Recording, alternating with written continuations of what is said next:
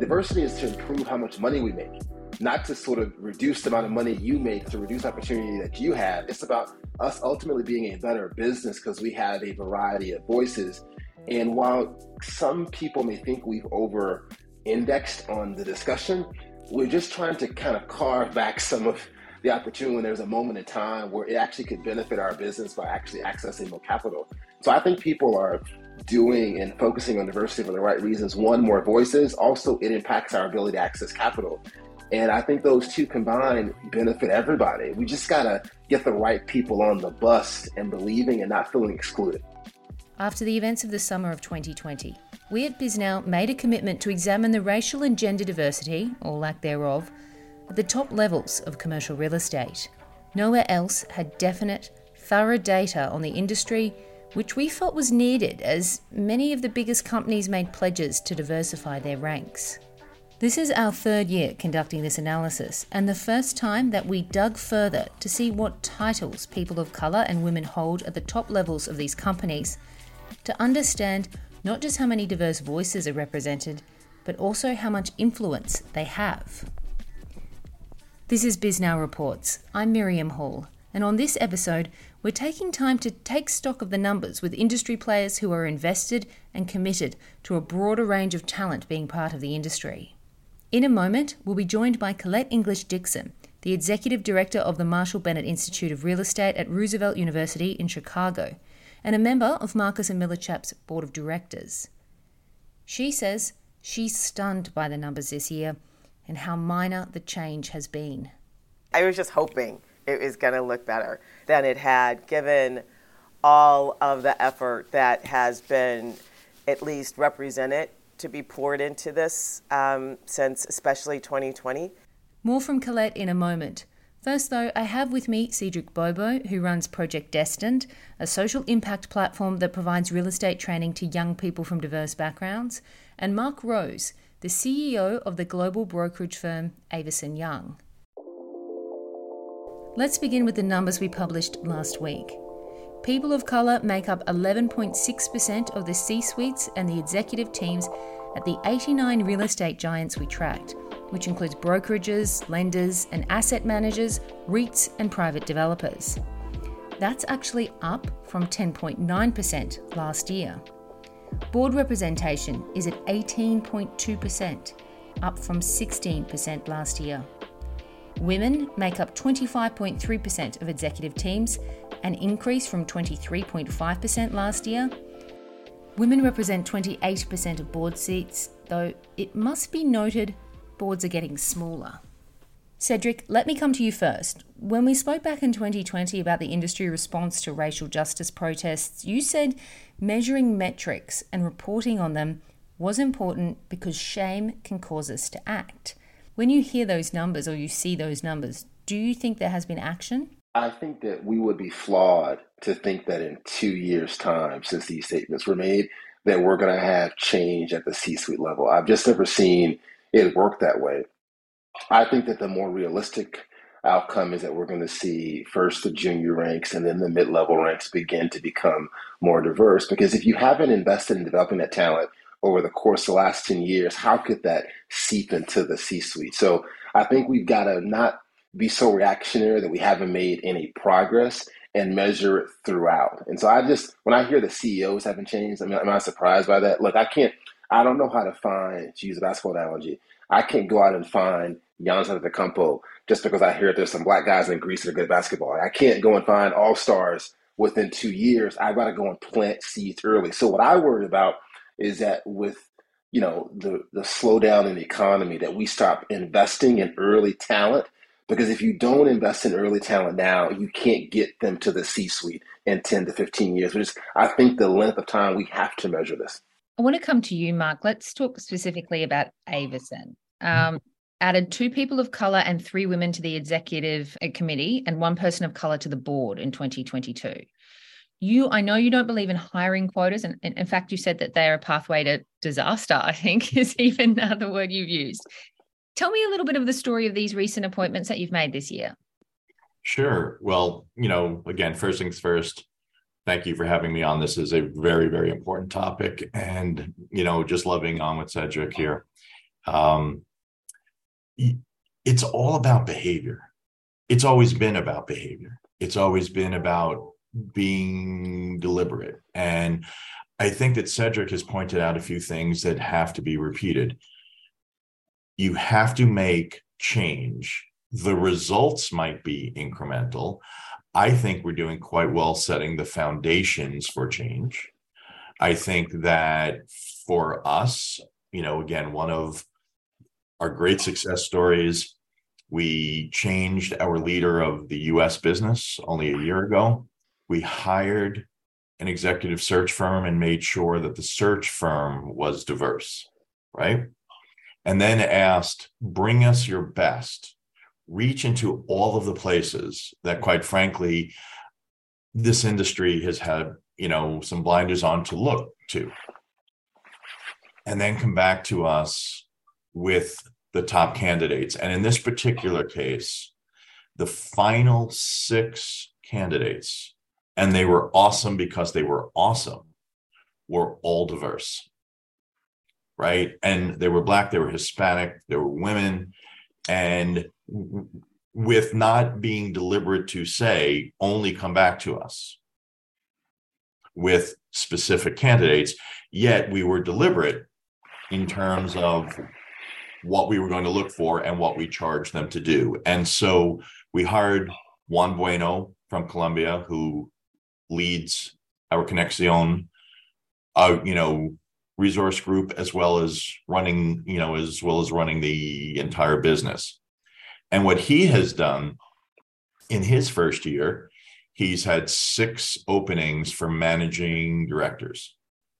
He filled five of the six with women when he went out to look at the possible candidates. Now, in this particular case, one was ethnically diverse as well. Um, but again, he didn't say, I only want diverse candidates. Yet, if you look in the right places for the best talent, it wasn't that hard to find that five of the six happened to have been women. Then we instituted another senior role, this one in Miami, woman. And, you know, I, I'm, I'm not saying this is easy. It's not. it it's not. And as Cedric has, you know, has said, your results, which you always have to measure results, and we have to hold people accountable to results. But you incrementally build your programs of recruiting. Then you have to spend a ton of time, and we now have our employee resource groups. Again, it's not just race, it's not just gender, it's lifestyle, it's people dealing with mental wellness issues, you know, there's disabilities, there's a, a, a whole gamut of we need to include everyone's voice. Hmm. But you actually have to start by looking for it. And then you have to develop it, not train it, you have to develop it. We have 750 of our young people in mentor programs. And then you have to make sure that everyone is being treated fairly. So we are adopting that we're going to be looking across compensation based on quality of individual and making sure that there's fair pay for everyone. Just to add on to Mark's point, just because you invite folks to a dinner party doesn't mean they're going to show up. You also got to celebrate the industry. I think a lot of diverse folks just don't know that it is an industry where you can have – you know, build great wealth and have, you know, great impact. The metrics drive the behavior. The behavior, just like a development, just because you want a big tall building in the center of Manhattan doesn't mean it happens overnight. You've got to sort of plant the seeds. And so you can't tell me that Eastdil training 100 students doesn't do two things. One, 100 students and all their friends hear about Eastdil. That's huge effect, right? The second thing is that Eastdil is going to hire some of those folks, which they have done. But all those employees at Eastdil that met those diverse professionals, they're going to think differently about hiring because they're going to know there is this big pool to hire from. And I think that's what the metrics are doing. Yeah, uh, you know, well, with that said, not to get too provocative, great companies. You know, Eastdil great company. Roy, everybody doing great job, and I love that they're doing it. I I would suggest one thing because we've seen it firsthand, and this again was one which was he had Latinx people coming to him in the business saying, "I never thought I'd see someone mm. like me in the senior ranks." Mm. So it's not a fatal flaw, but it's a missed opportunity that not just at the ground level recruiting, but people want to see that they can move up and that they can be in those roles as well. Mm-hmm. It's a bit of a challenge, isn't it? Because you're talking about building diverse talent and, and, training people from the ground up. But it's true, as you're saying, Mike, if you're not seeing these people in the top roles, how do you know that you're ever going to get there? But at the same time, like, do we want to tear down every company that doesn't hasn't immediately made a change in its C-suite? It's a bit of a delicate line. And look, Miriam, one, one thing I will say is that I'm a brown dude. I worked in corporate private equity, which I think is more challenging from a diverse perspective uh, than real estate will ever be because it's just the small sizes of the firms. Mm-hmm. But look, I didn't have a bunch of you know brown folks who were MDs for me to look to, but I had a ton of white men who were allies. I had a ton of white women who were allies, and so the thing I don't want the real estate industry to do is think that by shuffling brown people around the different firms that we are making a dent in the ranks of diversity. Like it does just because you get someone to leave CBRE and come to, you know, Newmark, that like that's the numbers haven't changed in terms of the senior ranks. They just moved around. And if you focus on that as being the driver, you're not building the pipeline of talent for the future. And to get those numbers to move, you got to build a bigger pipeline of young, diverse, mid level talent that are choosing real estate. And so you've got to achieve both. And I just don't want all these D&I committees to give up on their progress because they haven't found, you know, a black vice president in their Orlando office. Because here's the thing, it's a relationship driven business. So where are you getting that person from? Are they coming from investment banking? So now they got to learn a new industry and they got to build relationships and relationships are hugely impactful. So we just got to we just got to make sure that we're not shuffling people around, but we're building the volume of talent that are ready to take on these responsibilities. Do you um, are you aligned with Mark on hiring quotas, Cedric? Do you think that hiring quotas are, are the way to go? Because we do know some firms think think that it is. Mm. Look, I, I think um, I think I think metrics serve the same. I think metrics and communicating them do the same thing because, like, look, if you if you put the quota out there you know, but you never disclose us if you're hitting or not. Like, what does that? What does it actually do? I mean, I think putting the metric out there, reporting on the metric, and then showing the actions. Most CEOs don't like missing metrics they put out there as goals. So I just think if you do that, it serves the same goal. And I think the biggest risk to all of this movement is if you see, if you're internal to a firm, just like it's empowering to see one arrive and to know you can do it. You know what's disempowering is that when you see all these initiatives go to crap, when when the slowdown happens. Like to me, that does more detriment than anything else. To where when you're, you know, your internship program, your full time programs, you lose people, and now the focus on D&I just goes away. And every brown person that always thought you were just going to do it during the bull market sees that you relax, you stop measuring, you stop reporting. Um, you know, because you got to focus on what's going on in your business. It has to be part of the business it can't be separate and apart from it. Mark, what do you think of that? Considering we are talking so much about a tougher economic climate and you are running a, a business of considerable uh, measure, uh, how do you keep the focus on this when there is, uh, you know, we're talking recession, we're talking people losing jobs? You know, it, it you know, there are, it is a, you know, it's a very tough environment out there. And again, I'll come back to it, it what is your belief? What is your culture? Um, I actually think in this particular case, it works hand in hand that you know you take a look at our company and we've been transforming the company over the last few years and we've been making an awful lot of you know change.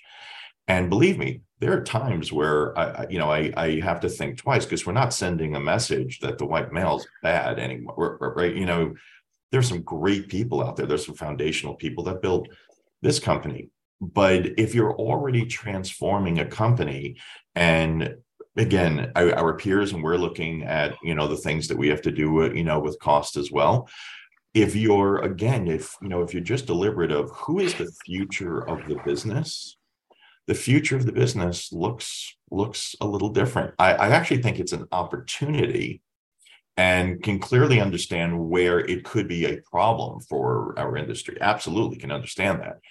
But the way that we look at it, I, I, I just see it more as an opportunity because we're kind of transforming who and how and what we should look like in terms of the skill set and the voices that make up our collective intelligence. This year, we have gone a step further and we've examined the types of roles that people of mm-hmm. colour and women are most represented in.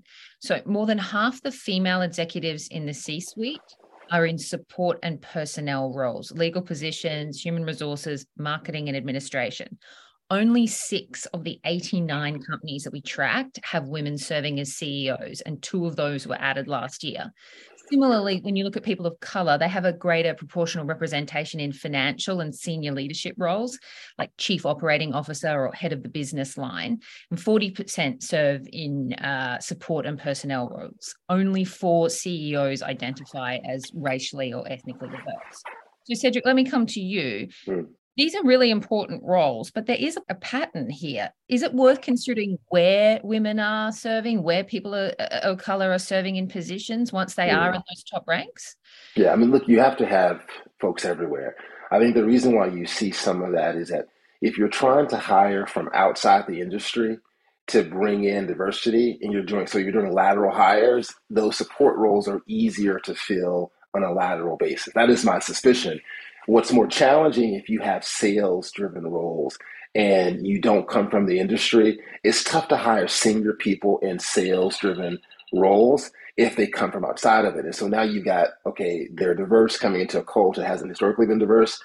And then two, they got to learn the business and the business may be officially or unofficially kind of commission driven. And so that's a tough place to bring in a diverse professional to be able to be successful. And so I just think that that's just why I focus on you got to bring them in younger and then train them in your business and you got to do it at scale. So those numbers don't surprise me. They they suggest we are a work in progress, which is what we are.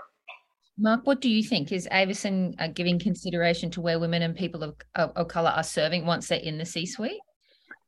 Yeah, so uh, you know, again, we're not going to take the victory lap, but you know, we added a professional services business that is now a huge part of our business, run by a woman, then that business headed up and went out to seek its leader in Canada uh, for project management, African American woman. Um, y- you can make change by bringing in top talent. I, you know, you know, I've said it a few times on this, you know, podcast here. Um, you can bring in folks laterally that is just one element of an over you know of an overall strategy. So what we're doing because cedric's right for sales organizations this is very difficult. I don't i do not see our competition doing this. What is this? We have now changed how we compensate our entry level salespeople.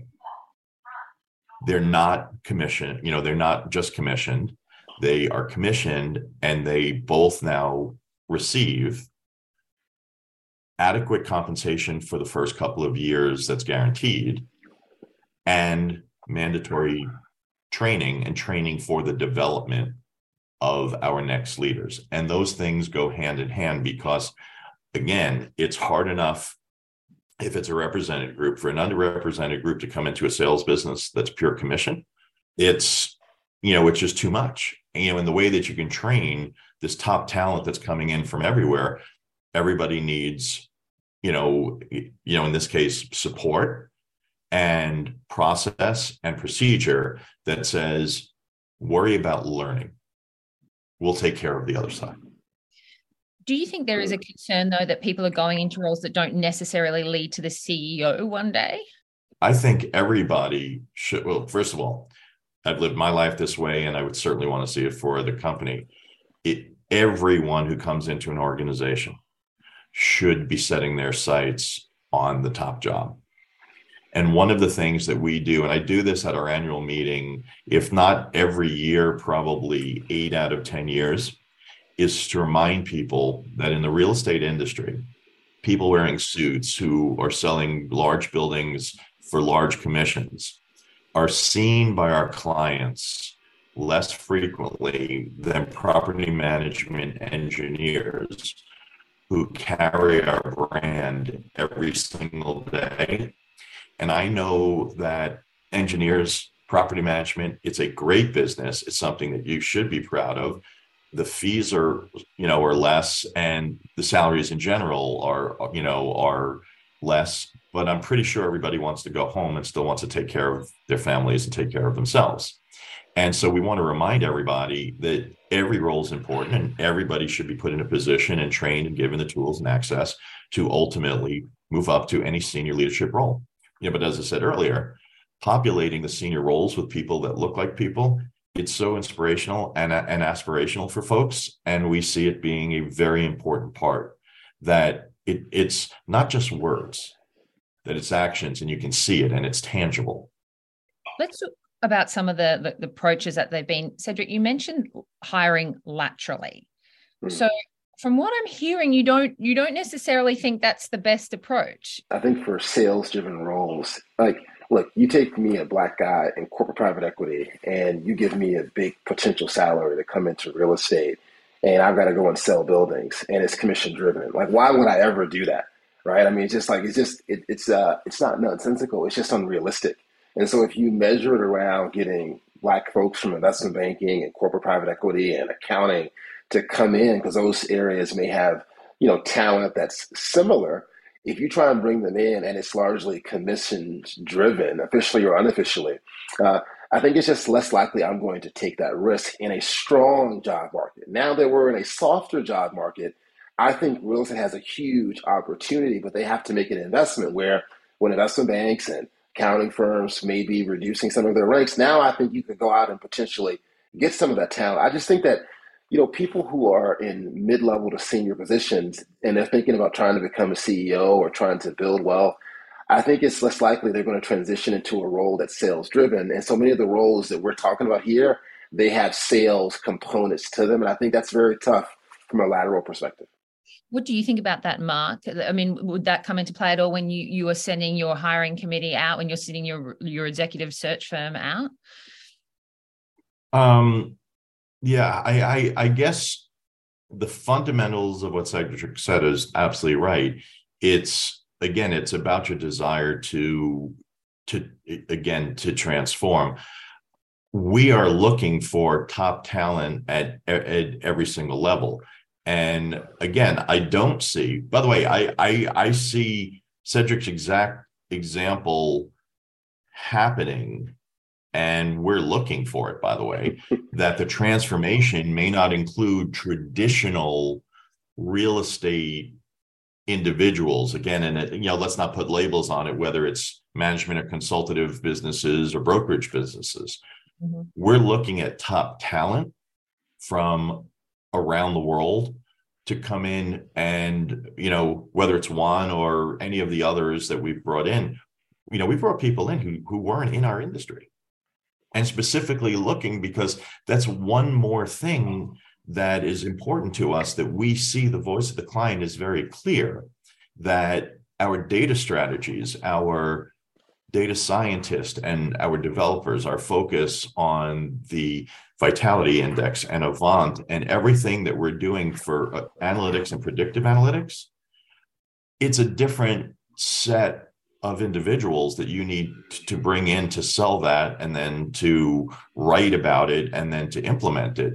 And I think that there's a, a shift in the balance of what is it that real estate is, and especially for real estate service providers, what do we what do we provide? And I just think that there's an opportunity, and this is why I'm, I'm, I'm, you know I'm sort of really in on what we're going for, but not necessarily agreeing with how we're getting there.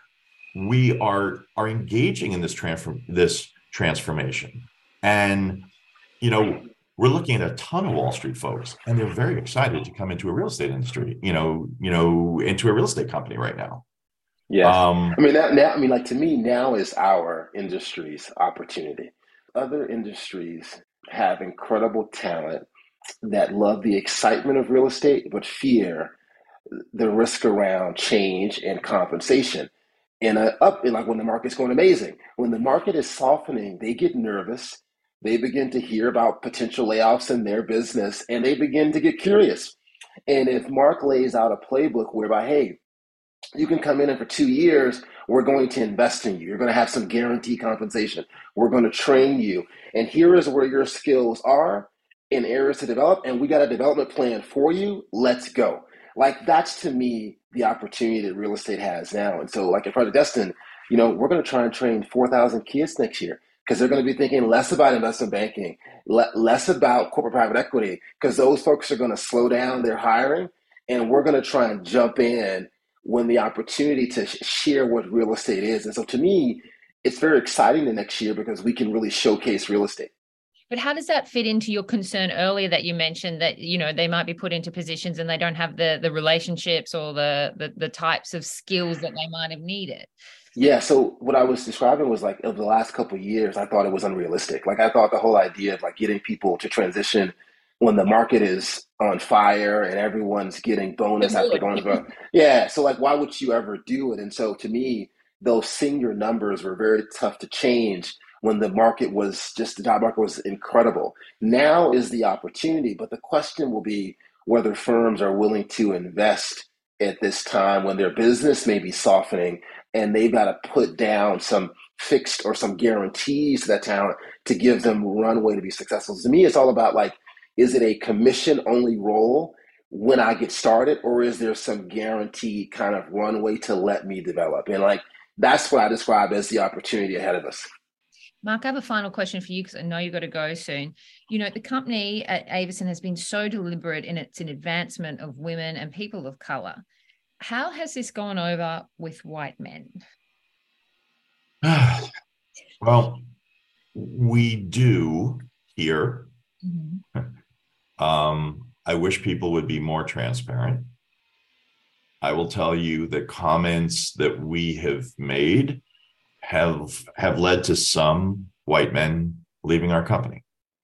And it's not just and it's just not the advancement of women people of color, it's lifestyle, it's what we said we wanted to take a health approach to make sure that anyone who needs care particularly women about you know around you know, reproductive rights that was, you know, the blowback was fierce. Really? Fierce. And mm. that's okay because all we're trying to say is from our point of view, we just want people included and healthy, right? And if our culture is included and healthy, and yes, ha- have we have have we lost people to that? For sure, for sure. But it doesn't undermine. And again, I think if people take a step back, you'll understand that what we're trying to do is basic decency, opportunity. I think you're better when all voices are heard. I think you're better when you're represented. And yes, ultimately, I think that our our clients care about these things kind of tell that you know the BlackRock right now with what they're dealing with ESG in this you know in the southern states right now, right? The you know the blowback on them for doing something that makes a whole lot of sense. You just have to keep listen. If a belief system is a belief system, then you stick with it. And if the belief system, once you start to give into, well, this is our beliefs, but in this case, just doesn't work. You have to be who you are. Hmm. Cedric, I mean, you would. What, what, do you think about that when you're hearing about things mm. like white men having to leave a firm because mm, you know, it doesn't suit them, blow back against yeah. reproductive rights? Look, you know, I, I, I like to start with some of my best friends are white men, uh, and I and there are a whole lot of incredible ones, and just like there are in any culture. Um, look, I think you got to make it easy for people to do the right thing. Um, and our program has always been about inclusion, including white men and white women, versus exclusion. Like they are, no one wakes up in the morning and sees themselves as the problem. And if you define them as the problem, they're going to want to exit. And so our whole focus is like it's got to be an inclusive approach. Like, look, if we want to, diversity is to improve how much money we make, not to sort of reduce the amount of money you make to reduce opportunity that you have. It's about us ultimately being a better business because we have a variety of voices. And while some people may think we've over indexed on the discussion, we're just trying to kind of carve back some of the opportunity when there's a moment in time where it actually could benefit our business by actually accessing more capital. Um, so I think people are doing and focusing on diversity for the right reasons. One, more voices. Also, it impacts our ability to access capital. And I think those two combined benefit everybody. We just got to get the right people on the bus and believing and not feeling excluded. Yeah, and just to follow up on that, the white male is not an endangered species. You look and go back at, at you know with the numbers, and the change is is is incremental. Like I said, I've never been this hopeful. I've never been this optimistic. And now let's let's actually execute. And Miriam, I think that part of why we're hopeful is because we're going to do the work.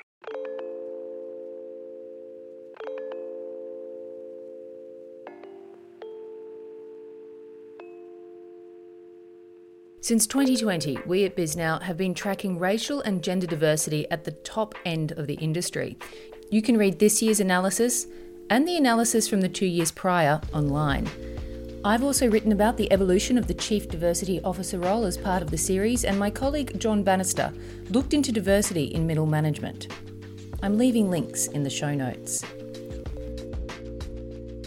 Mark and Cedric were speaking there about that weariness, that blowback even, to the discussion of diversity and the need to cut through the noise.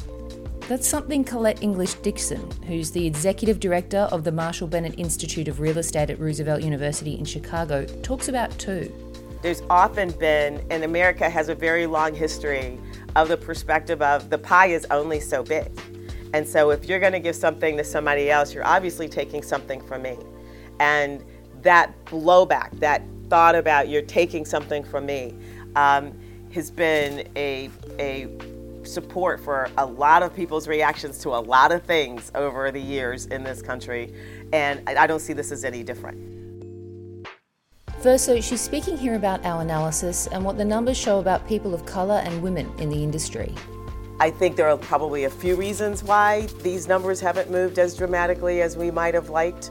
Uh, but I do think that the efforts are, for the most part, sincere. I think that there has been an acceptance, a recognition of the value of having diversity in the room, uh, but somehow just kind of getting it from desire, effort to you know manifestation and sticking it.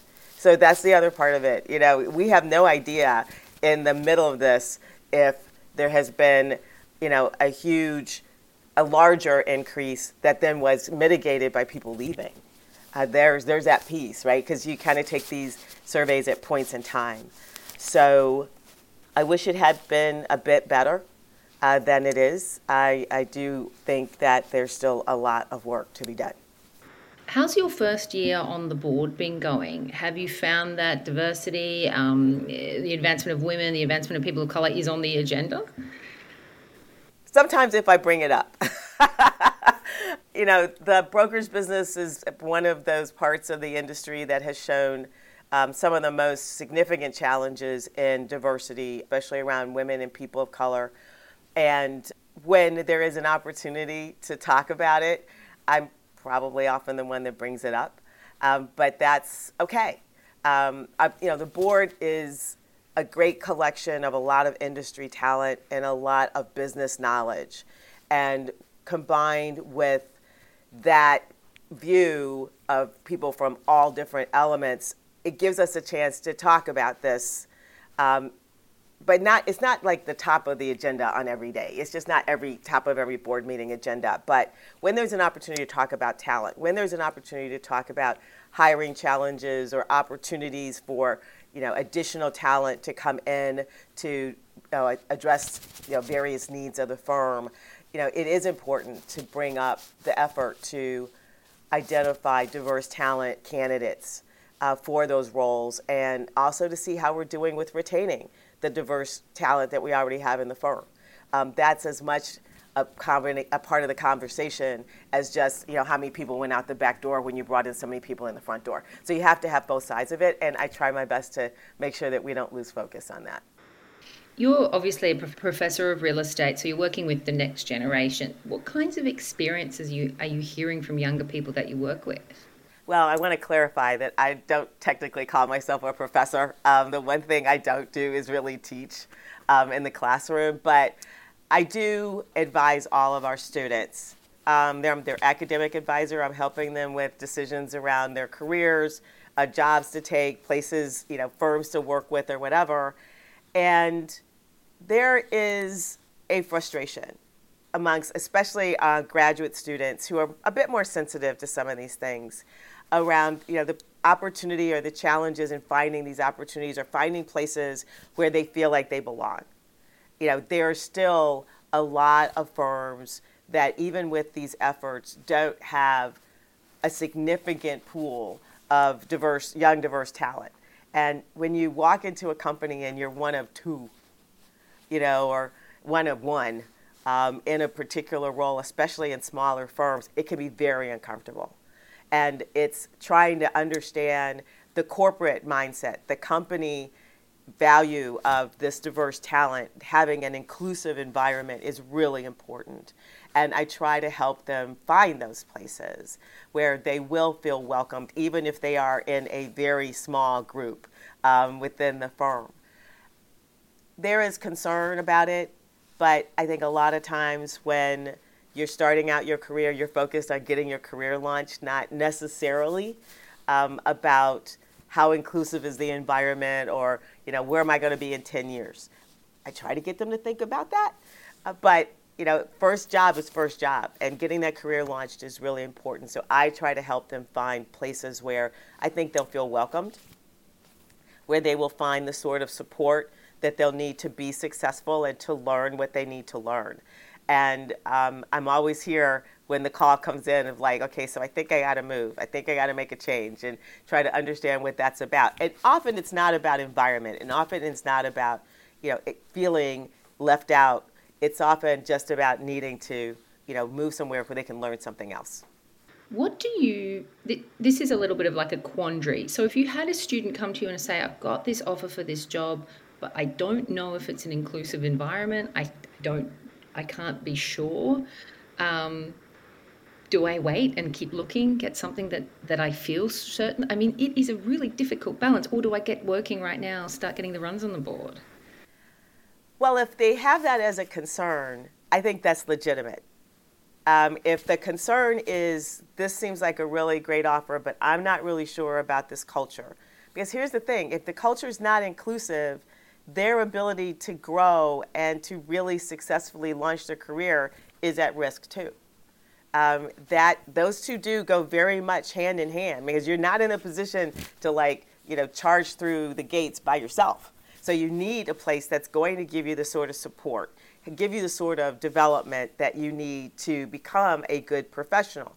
So if you don't think it can be inclusive, then I'm like, hmm, if you have that as a concern, then my recommendation is to continue to look for somewhere where you believe you will feel more comfortable because the outcomes will be better.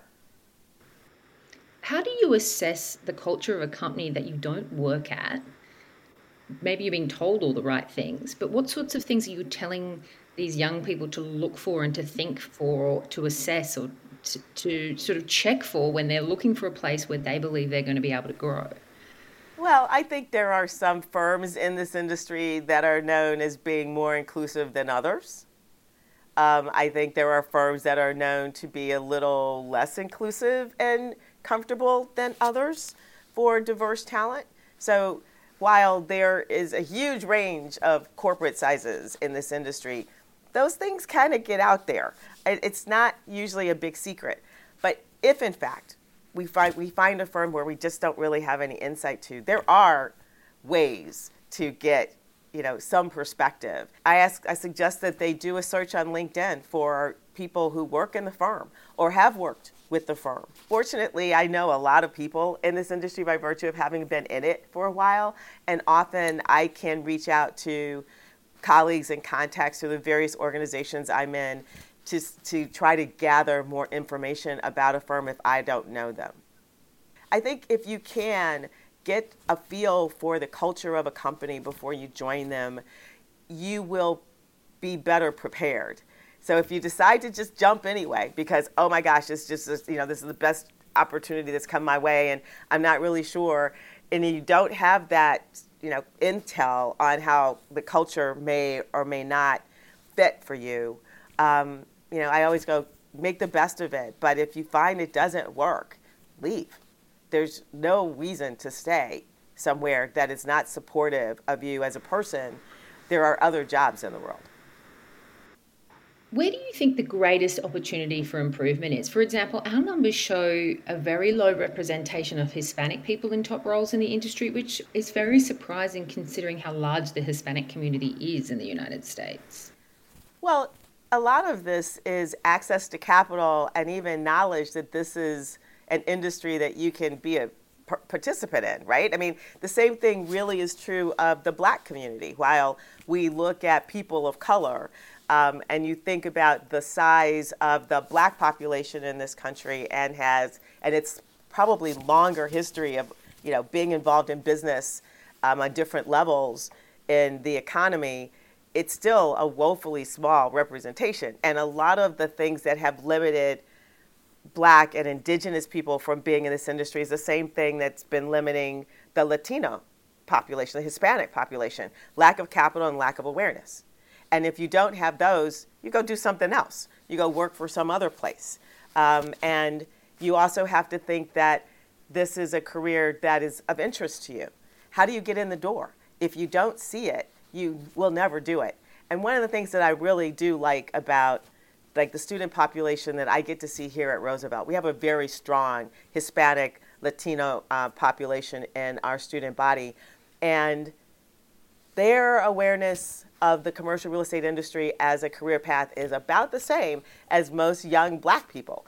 And um, because we haven't shared that with other ethnicities and other racial groups as well, we've got to build that awareness. And I think once we do that job, we will have there will there will be gains um, in the Hispanic population presence in the industry also. Earlier in this discussion, we heard from Mark Rose, who's the CEO of Avison Young, and Cedric Bobo, who runs Project Destined. And we touched on pushback and blowback. And Mark said, and I was very surprised by this, that there have been people who have actually left the business because of the company's approach. He actually even mentioned within the company, you know, getting involved in reproductive rights for its employees. He's described the blowback as fierce. Have you come across that kind of reaction, that kind of blowback and pushback? I have not, but I am not surprised. Um, mm. I think I'm a little isolated from a little bit of that um, being in academia right now, um, and so I don't see it quite the same uh, with the same clarity that Mark does. I mean, because that's right in his, you know, that's in his backyard. Uh, but I'm not surprised. I'm not surprised. I mean, I think we have found you know, over especially the past six years, um, the partisan mindset around a lot of things. And there is, there's often been, and America has a very long history of the perspective of the pie is only so big. And so if you're going to give something to somebody else, you're obviously taking something from me. And that blowback, that thought about you're taking something from me, um, has been a, a support for a lot of people's reactions to a lot of things over the years in this country, and I, don't see this as any different. Um, it's unfortunate because honestly, if you make the if you add people into the mix, you make the pie bigger, and if you make the pie bigger, then there's room for everybody to get you know what they deem to be you know their piece of the pie. Um, this isn't a this isn't a zero sum game, but a lot of people do see it that way, and that's really unfortunate. And I, I, I really am sorry to hear that that's what Mark has seen. Um, but I have to say, I'm not totally surprised. I mean, it it sounds like it's kind of isolated. There are a lot of people who are like, "Great, let's get on board with these kinds of changes," and they've implemented several programs. But he said that there just really are people who do not want to go on this journey. they do not want to go to the next level, basically. Yeah. It's sad. It's very sad. What do you do? You have any other insider ideas about how companies who really are genuinely wanting to approach this and make changes and diversify their ranks and make the company better for more people and make more money. Do you have any advice on how to approach it if there are people who are kind of not getting it? Wow, you know, um, I think about that a lot around a lot of different things, you know, um, and sometimes you do reach the point of you try to be as um, logical and as balanced in the discussion. You try to understand what their concerns are. Why is this a problem? Why does this something you feel you must push back against? Um, and try to respond to those specific points or try to get them to understand that maybe they're not seeing the full picture and hope that they will change. But you can't change people. I mean, it's, it's like you want to change people's minds, you can try to talk to them, you can share with them a different perspective, you try to understand what their concerns are, but sometimes it just won't happen. And the unfortunate thing is, they then need to make the decision. And I don't think there's any company, I'm sure Mark at Avison Young isn't doing this. They, I mean, I'm sure he's not saying, well, if you can't, if you can't deal with this, you've got to leave. No, hope that you can figure this out. Hope you can see this. But if you're uncomfortable and this doesn't isn't for you, maybe you need to make the decision about where you want to be, and let that go. Um, I wish we were able to prevail in some of these conversations in helping those who are so adamantly against these changes, um, help them to see how there is no loss um, by providing opportunity to others and how there is potential opportunity for them because of that, because of how that outcome of the inclusive growth actually winds up, you know, providing everybody with more. But sometimes they don't want to hear it, and you just have to move on to the things that you actually can change. Yeah, I mean, even just this morning, I get I, I just published a story this morning about the chief diversity officers, and I get an email from a guy um, saying this is why there's diversity fatigue, and sent me a link to an article about the you know the discussions around affirmative action at the Supreme Court. I mean, it makes people mad sometimes when we write about this stuff. It does, and I don't envy your you and your peers in that position because you put those things out there and you are open to get that get that blowback. Um, and I'm concerned that the belief that there's diversity fatigue, that talking about this is just wearing people out. And I think the problem is that if we actually did this when we started doing this down this road in the 70s and 80s and actually kept at it, we wouldn't have to keep talking about this, you know, especially from a business perspective.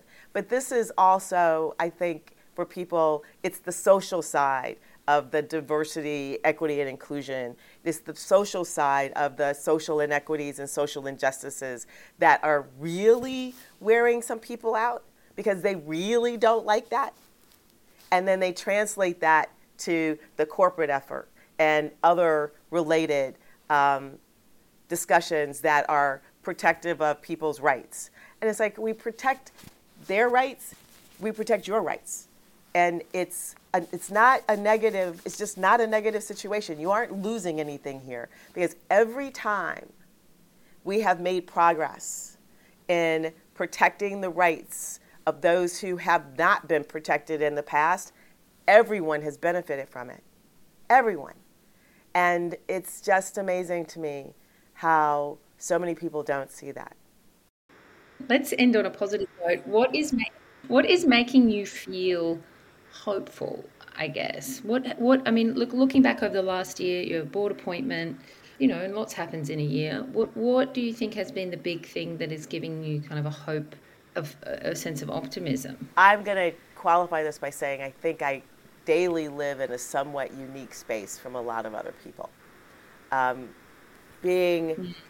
in academia more so than I am in the business world right now, and in an academic environment that is based on the concepts of social equity and social justice and full human rights and all of those things, which is very much part of the foundational values and mission of this university. I can say. Um, what gives me hope is that I see in the students I engage with, who are the next generation of leaders in this world, be it in business or elsewhere, they get it. At least the students I see, they get it. And they are much more embracing of the whole, not always, not the other. It's the whole. Um, seeing them work together, seeing them you know, work on issues that are for matters beyond themselves, that gives me hope. It gives me hope also from the commercial real estate side that I see more and more young people from underrepresented communities saying, I think I want to understand this industry better. I think I want to be a part of it and give us a chance to prepare them to step into these roles ready to make a difference and ready to either fix their communities, change their communities, contribute to their communities, make a difference with the tools that this industry can provide them. That's Colette English Dixon. She's the Executive Director of the Marshall Bennett Institute of Real Estate at Roosevelt University. Before her, Mark Rose, the CEO of Avison Young, and Cedric Bobo, who runs social impact platform Project Destined. I'm Miriam Hall. Thanks for listening.